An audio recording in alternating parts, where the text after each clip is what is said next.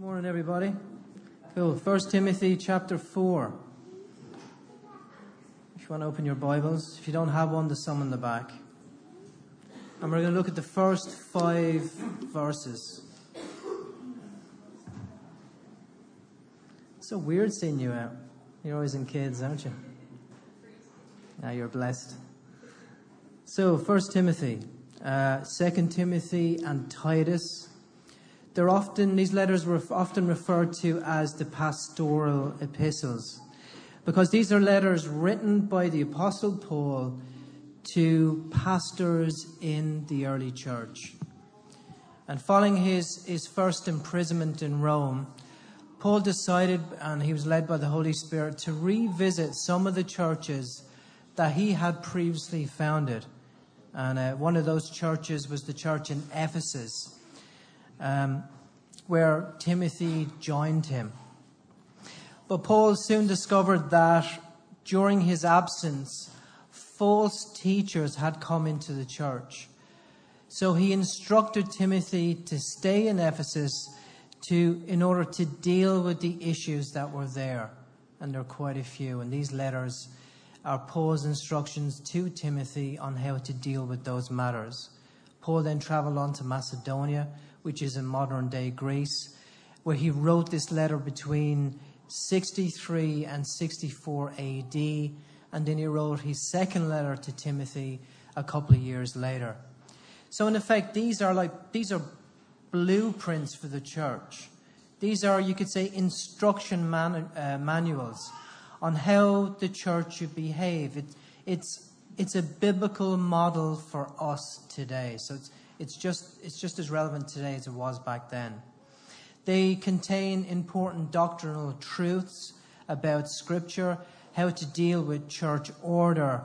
In other words, how we as believers should behave within a church body, within a church community. But this letter is also written to teach and to encourage. And as we know, Timothy was feeling the pressure, the responsibility of ministry. He wanted to get out of uh, Ephesus. He had enough. Because remember, Timothy had to confront these, these false teachers. And he was getting, he was receiving a backlash from these men. So he needed encouragement. And Paul is doing just that in his letters to him.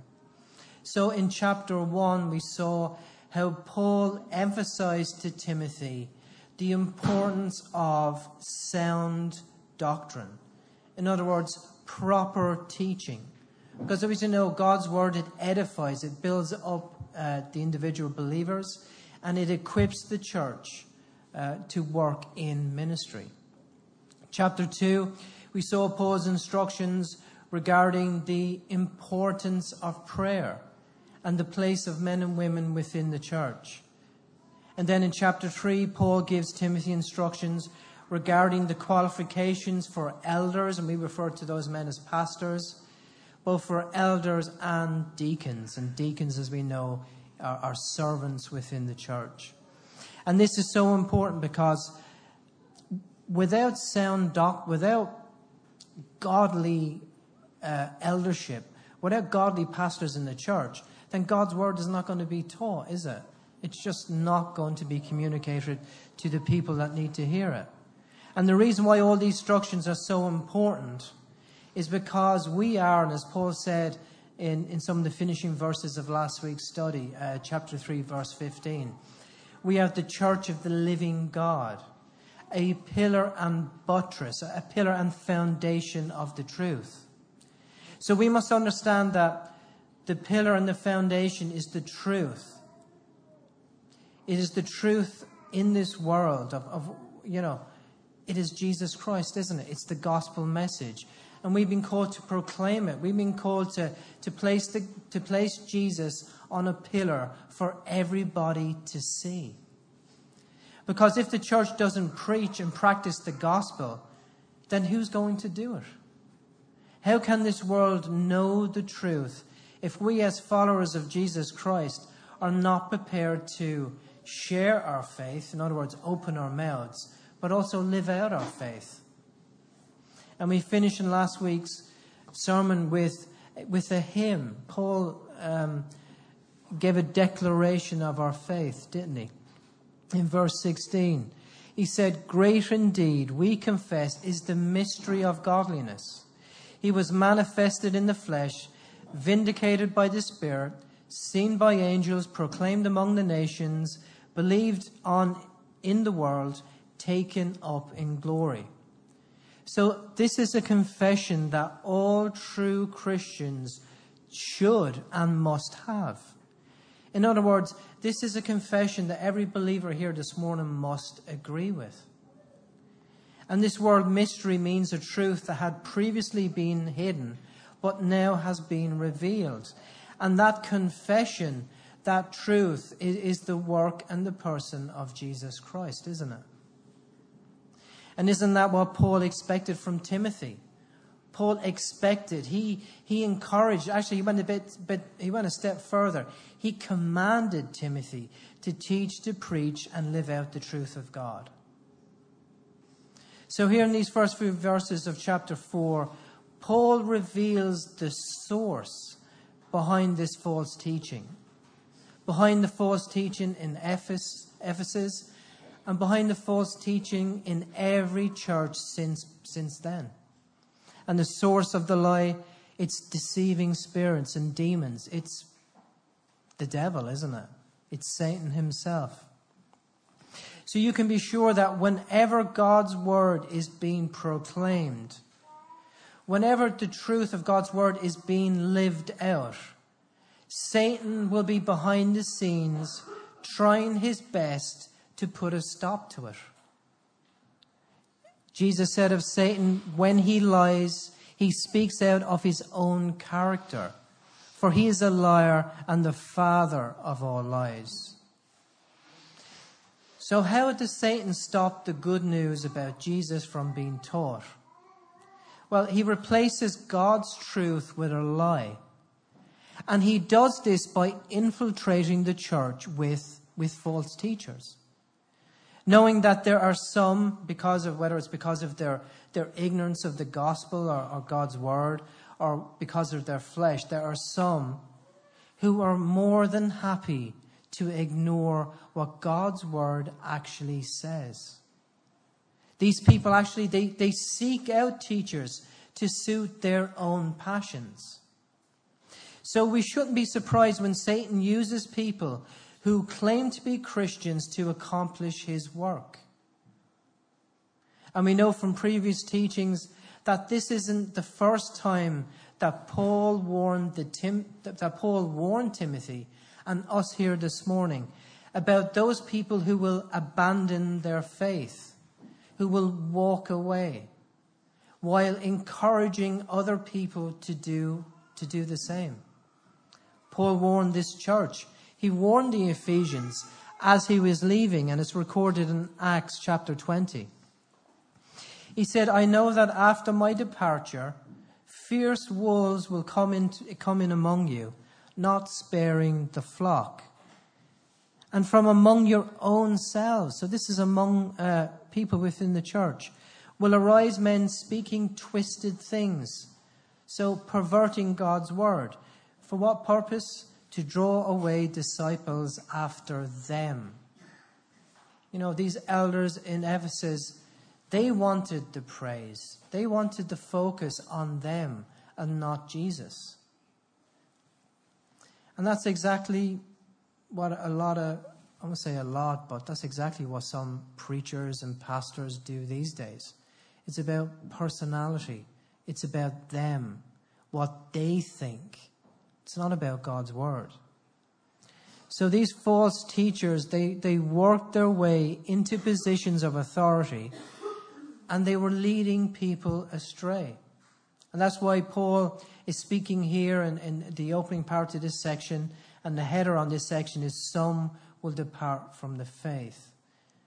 So, in these first few verses, Paul gives us a prediction of apostasy. So, what's apostasy?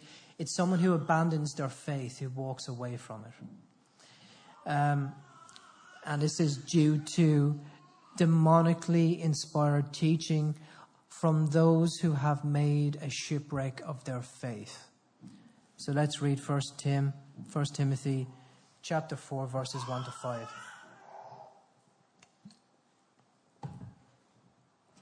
Never thought I'd say this, but it's really warm in here, isn't it? It's absolutely roasting. Now, the Spirit expressively says that in the latter times, some will depart from the faith by devoting themselves to deceitful spirits and teachings of demons, through the insincerity of liars whose consciences are seared, who forbid marriage and require abstinence from foods that God created to be received with thanksgiving by those who believe and know the truth.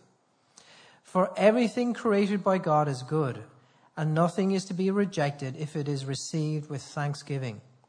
For it is made holy by the word of God and by and prayer. So let's go back to verse 1. And it says, Now the Spirit expressively says. So this word means that the Spirit makes it 100% clear that this is not open to debate whatsoever. That in the latter times, that in the last days, some will depart from the faith. So when do these latter days begin? Well, they began with when Jesus, uh, when Jesus was born. They began at his incarnation. And when do these end days uh, finish? With when Jesus comes back for us, his church. So that's the rapture. So when we're raptured out of it, out of this place, out of this earth, that is then the end of the church age. So we are living in those times, aren't we? We are looking forward to when Jesus comes to get us. And this departing from the faith, it is happening today. Paul speaks of a time when people will walk away from the essential teachings of the Christian faith. So the question that you may be asking here is that, can I lose my salvation? Some denominations teach that you can, but God's word says that you cannot. Because if you remember what Jesus says in John chapter 10, I give them eternal life and they will never perish and no one will snatch them out of my hand. So that is a guarantee. When you accept Jesus Christ the Jesus Christ who is described of in this, in the Word of God, you are sealed. You belong to Christ. Nobody can snatch you out of his hands. And that's something to celebrate, isn't it? We can have a confidence in that. We are, we are justified before God the Father. But their status, but our status in Christ does not stop us from walking away from God. And I'm sure there's a few people here today that know people who are believers, who are Christians, who are saved, but have just walked away. They don't come to church anymore, they don't fellowship, they're not interested, they're doing their own thing. And why did they why did they do that? Because they have been deceived. Some people are deceived because of their flesh, because of the world tempts them away from the church. And other people are deceived actually in the church by people standing up here, by pastors teaching false doctrine, false teaching. In 2 Timothy, Paul writes, chapter 3, that in the last days perilous times will come. So, who are those? Who's going to be in these perilous times? It's us. It's Christians. Those perilous times will be for us. And only those who are committed to the faith will stand. You know, there is a day coming where there will be no more lukewarm Christians. There will be no more people sitting on the fence. Because the price, the sacrifice required of them to follow Jesus will just be too great. And we see people making the ultimate sacrifice, don't we? Throughout this world. With a gun to their head, with a knife to their throat, and they're asked, deny Jesus. You can't sit on the fence there, can you? You can't say, look, can I come back to you next week about it? People are giving their lives for Jesus Christ.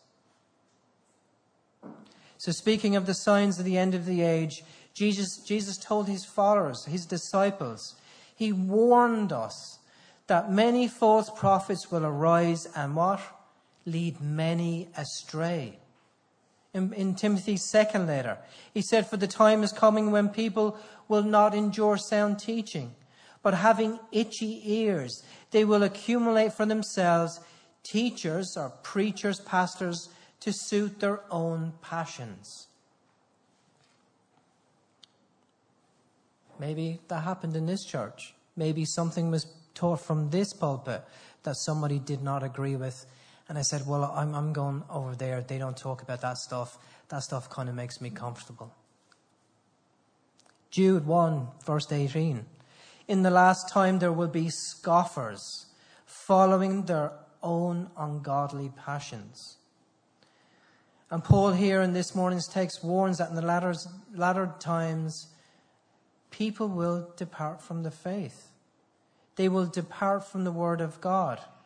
And by doing that, they will allow themselves to be deceived by individuals who first appear to be believers, but who are really wolves.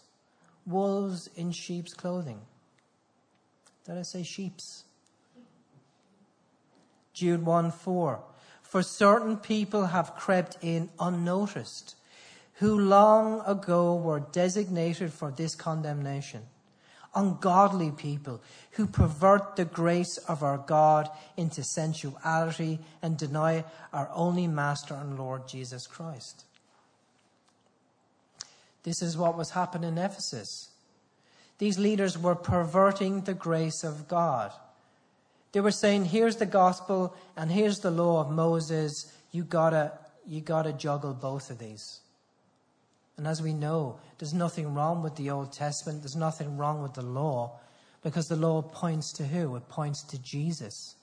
It makes us understand. It makes us realize that salvation is only through one man, one God, and that's Jesus Christ. So the faith that Paul speaks of here is what the Bible actually says. It's sound doctrine.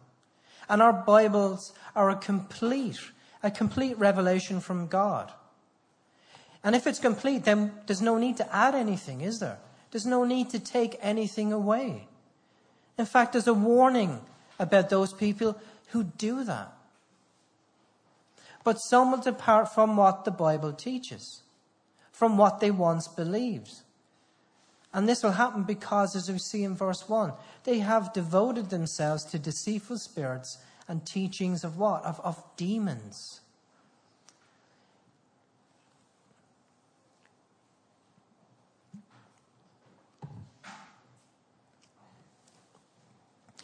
This world knows, excuse me, all about the teachings of demons because it's, it's chasing after them. And we see and hear this all the time, and especially with, with today's media. And it's absolutely relentless.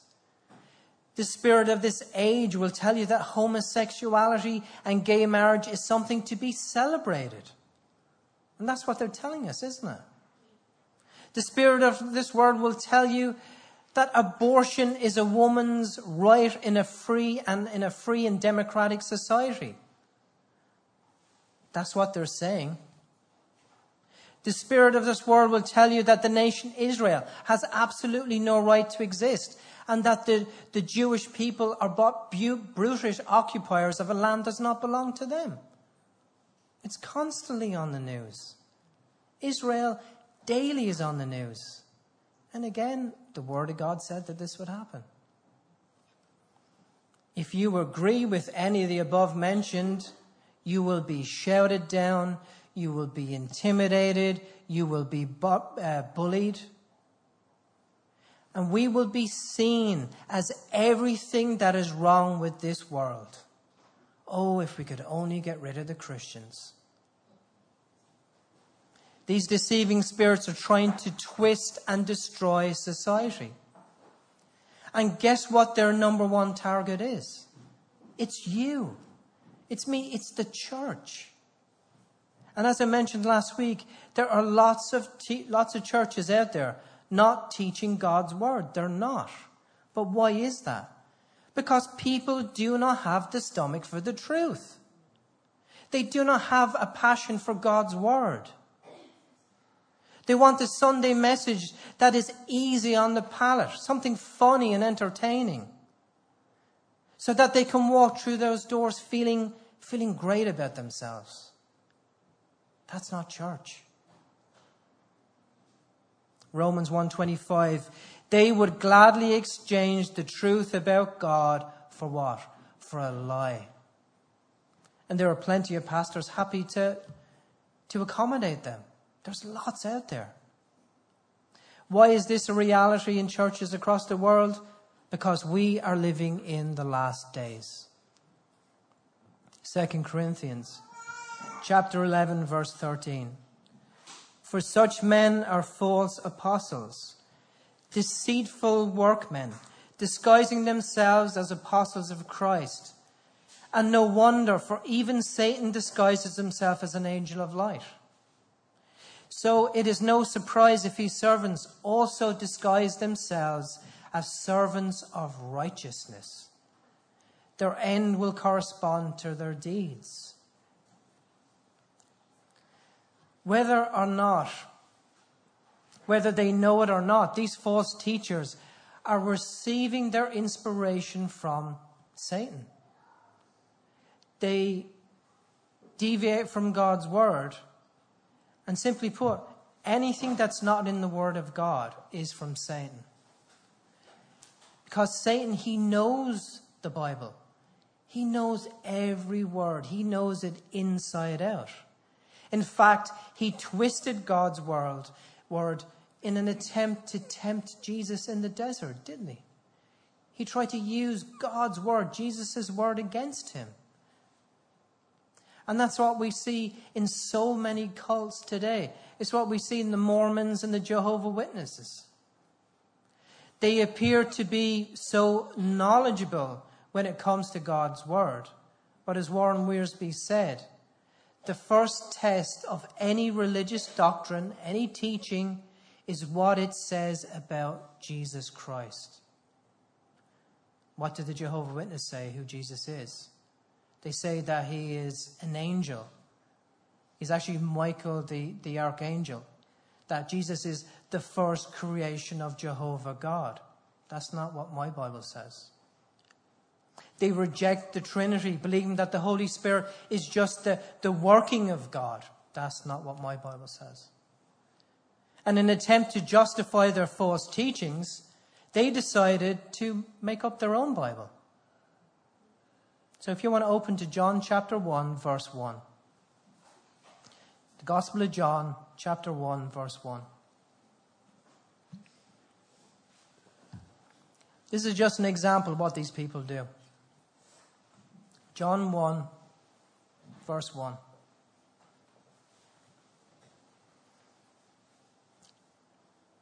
In the beginning was the Word, which is Jesus and the Word was with God, and the Word was God. Now, in their made up Bible, the Jehovah Witnesses, they translate this verse as this.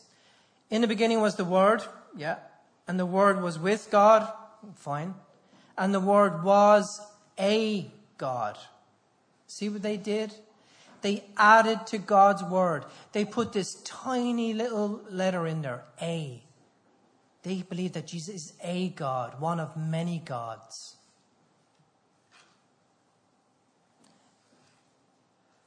They see Jesus as some sort of a, a junior, as some sort of an, an assistant to God. And by you, by you doing good works here on earth, you too can become a God as well. And isn't that the lie that, that Satan fed Eve in the garden? That if she question, questions God's word, if she disobeyed that word by eating the f- forbidden f- fruit, then she too could become like God. It's the same lie, isn't it?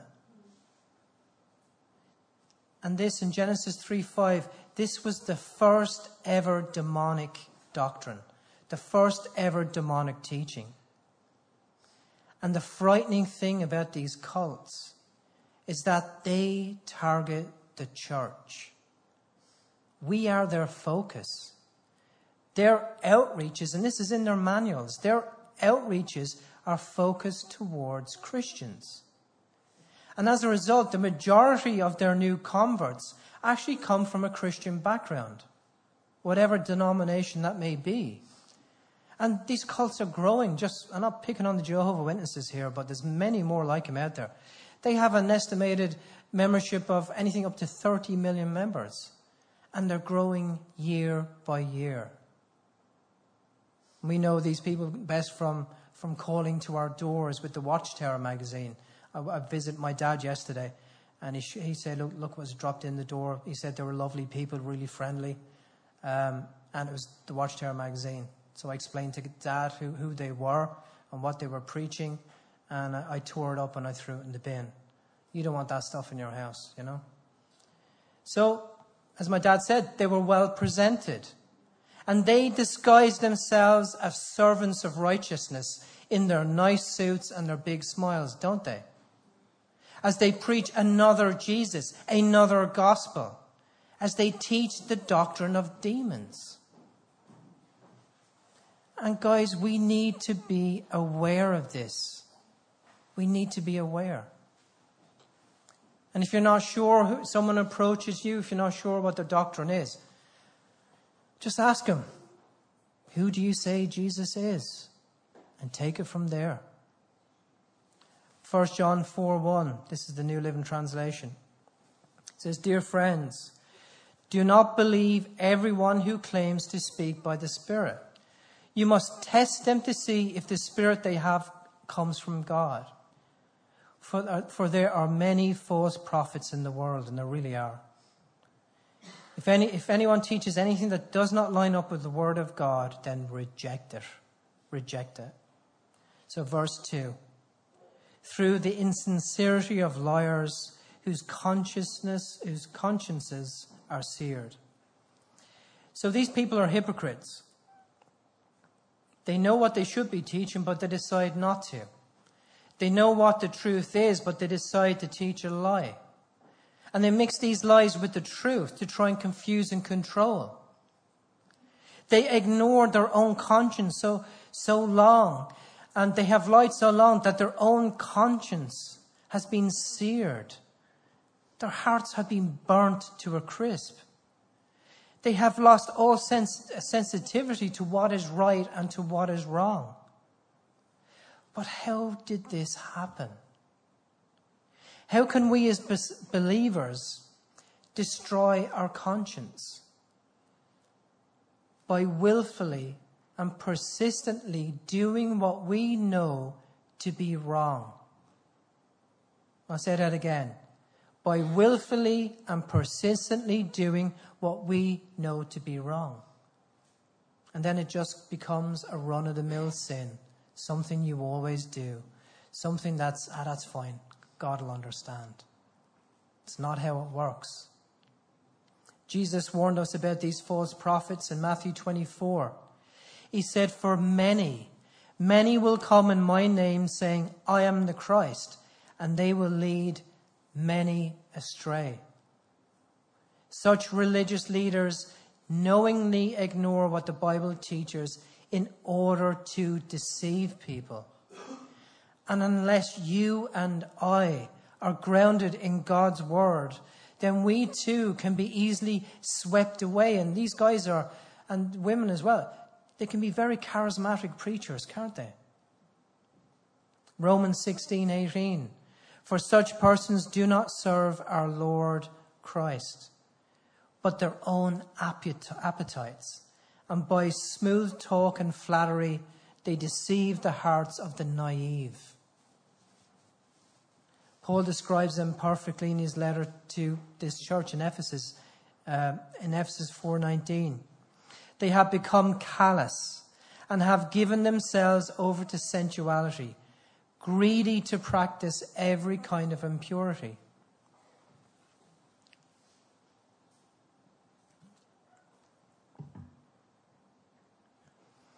And we see them on TV. We see them on the internet. It's all about the money for these people. They're not promoting Jesus. They're not putting Christ on a pedestal, on a pillar. But they're, they're promoting their latest self help book, aren't they? Which you can also buy on a DVD pack. And if you buy this this week, the first 500 people will get a free tissue that has been sneezed in by the preacher and it will heal you. That's the stuff they're selling. Mine are a lot cheaper, they're in the back. it's crazy stuff. But people fall to it. People are deceived by this. Remember that any deviation from what Scripture says is what? Is false teaching. And Paul warned the church in, uh, the church in Thessalonica. He said, let no one deceive you. so we need to be in God's Word, don't we? We need to be studying it. The true gospel of Jesus Christ will set you free. Anything else will imprison you with, it, with its legalism and its dead religion, its do's and don'ts. You join these cults and they will throw upon your shoulders a list of rules and regulations. And it's all about control and distraction. And before you know, you're up to your neck in it. If you miss a Sunday, if you miss a tithe payment, they're knocking on your door wondering why. I'm looking for addresses. You write your addresses in the back. No, I'm not. That's what these people do intimidation, bullying, control. It's not about Jesus. Paul now mentions two teachings that were particular to the church in Ephesus, two teachers that these false elders, that these men were, were, were teaching, were trying to get the church to practice. They were, they were saying marriage was bad and that you had to abstain from certain foods, okay? So again, I'll say there is nothing wrong with being single. If that's God's will for your life, there's nothing wrong, there's nothing wrong with it. But when it's been taught as a condition for greater spirituality, when it's been taught as a condition to get closer to God, then that's wrong. Genesis 2:24. Therefore a man shall leave his father and his mother and hold fast to his wife, and they shall become one flesh. So that's what God has to say about it. And anything else, if someone tries to tell you anything different, it's a teaching of demons. And I'm not saying this, this is what Paul is saying. Jesus said to the Pharisees, They worship me in vain, their teachings are merely human rules. The Bible does not demand celibacy of church leaders. In fact, Paul expected most church leaders to be married. And that's why we saw the, the list of qualifications for, um, for, for, for elders within the church and for deacons. The Roman Catholic Church, as we know, demand that priests remain single. That's, that's unbiblical. It's a teaching of demons. But these false teachers in Ephesus were also teaching that certain foods were off limits. They required, as it says in verse 3, abstinence from foods. You see, they taught that self denial was a way to get closer to God. But again, it was about control and power, wasn't it? Mark 7. Jesus said regarding food, He said, Do you not see that whatever goes into a person from outside cannot defile him, since it enters not his heart, but his stomach, and is expelled? And then it says, Thus he declared, all foods clean. Paul wrote, Food does not bring us near to God. We are no worse if we do not eat, or no better if we do. 1 Corinthians 8 8. Depriving your flesh is not going to bring you closer to God. So you are not going to be more holy if you decide not to eat that chocolate cake or those barbecue ribs. Verse 3 who, These guys, they were forbidding marriage and require abstinence from food that God created to be received with thanksgiving by those who believe and know the truth. So Paul here refers to, to believers in the body. And when we believe and know the truth, we will not be deceived by these teachers. We won't. So if you meet someone from another church and he says, well, look, you're not allowed to eat meat on, on, on Fridays. Well, just say, well, you show me in the Bible where that, where that is, and I'd be happy to, to follow along. It's not in there. For everything created by God is good. Verse 4. God said in Genesis 1:31, and God saw everything that he had made and behold it was very good. God said to Noah, Genesis 9:3, every moving thing that, li- that lives shall be food for you. And as I gave you the green plants, I give you everything. So it's not wrong to eat meat. Why? Because God said so. And because nothing is to be rejected, but received with thanksgiving. So as long as the Word of God says it's okay, and it does, and we of course give thanksgiving for the food that we are about to receive, then it's okay to eat anything. Now, obviously, if you're a diabetic, you, you can't eat everything, can you? Or if you have allergies, you can't eat whatever you want. But no food is to be rejected for spiritual re- uh, reasons. So teaching that, that demands celibacy and or banning certain foods is demonically inspired. And that's what Paul is telling the church here. This is what he's telling Timothy. And how do we know that? Because those rules and regulations are not found in Scripture. You may say, well, what about the nation Israel? God gave them them regulations to keep them separate from the nations around them. So such rules and regulations are introduced, as I said earlier, by pastors and leaders of certain churches to try and control them, isn't it?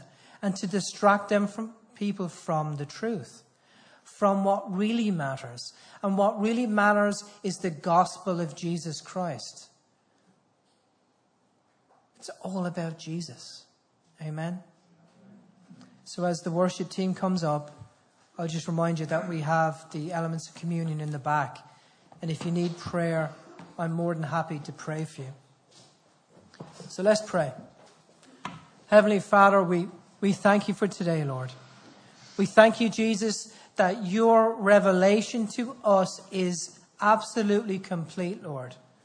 That we must not, we don't have to add or take away from your word. And we thank you. We thank you, Lord, for the for the truth, that we have it, that we know it, Lord God. And Jesus, I ask you to remind us daily to pick up your word, to study it, to spend time in prayer with you, Lord. And Lord, give us a voice to declare you, Jesus, to, to live your gospel out. And Lord, remind us to pray for those people who are being deceived. Lord, remind us to pray for the deceivers, Lord, because that's what the Apostle Paul once was. And you transformed his life. So, Lord, remind us to lift these people up in prayer. We thank you, Jesus. We thank you for your sacrifice, that sacrifice on the cross, Lord. We thank you for the, the body that was broken for us and your blood that was spilt. We worship you now, Jesus. And Holy Spirit, we just thank you so much. Guide us, lead us, protect us, bind the enemy from me, bind the enemy from this church, Lord, from this building. And Lord, we're going to worship you now, Lord God. And Lord, it's, it's an absolute privilege. In your name, Jesus Christ, we pray all these things. Amen.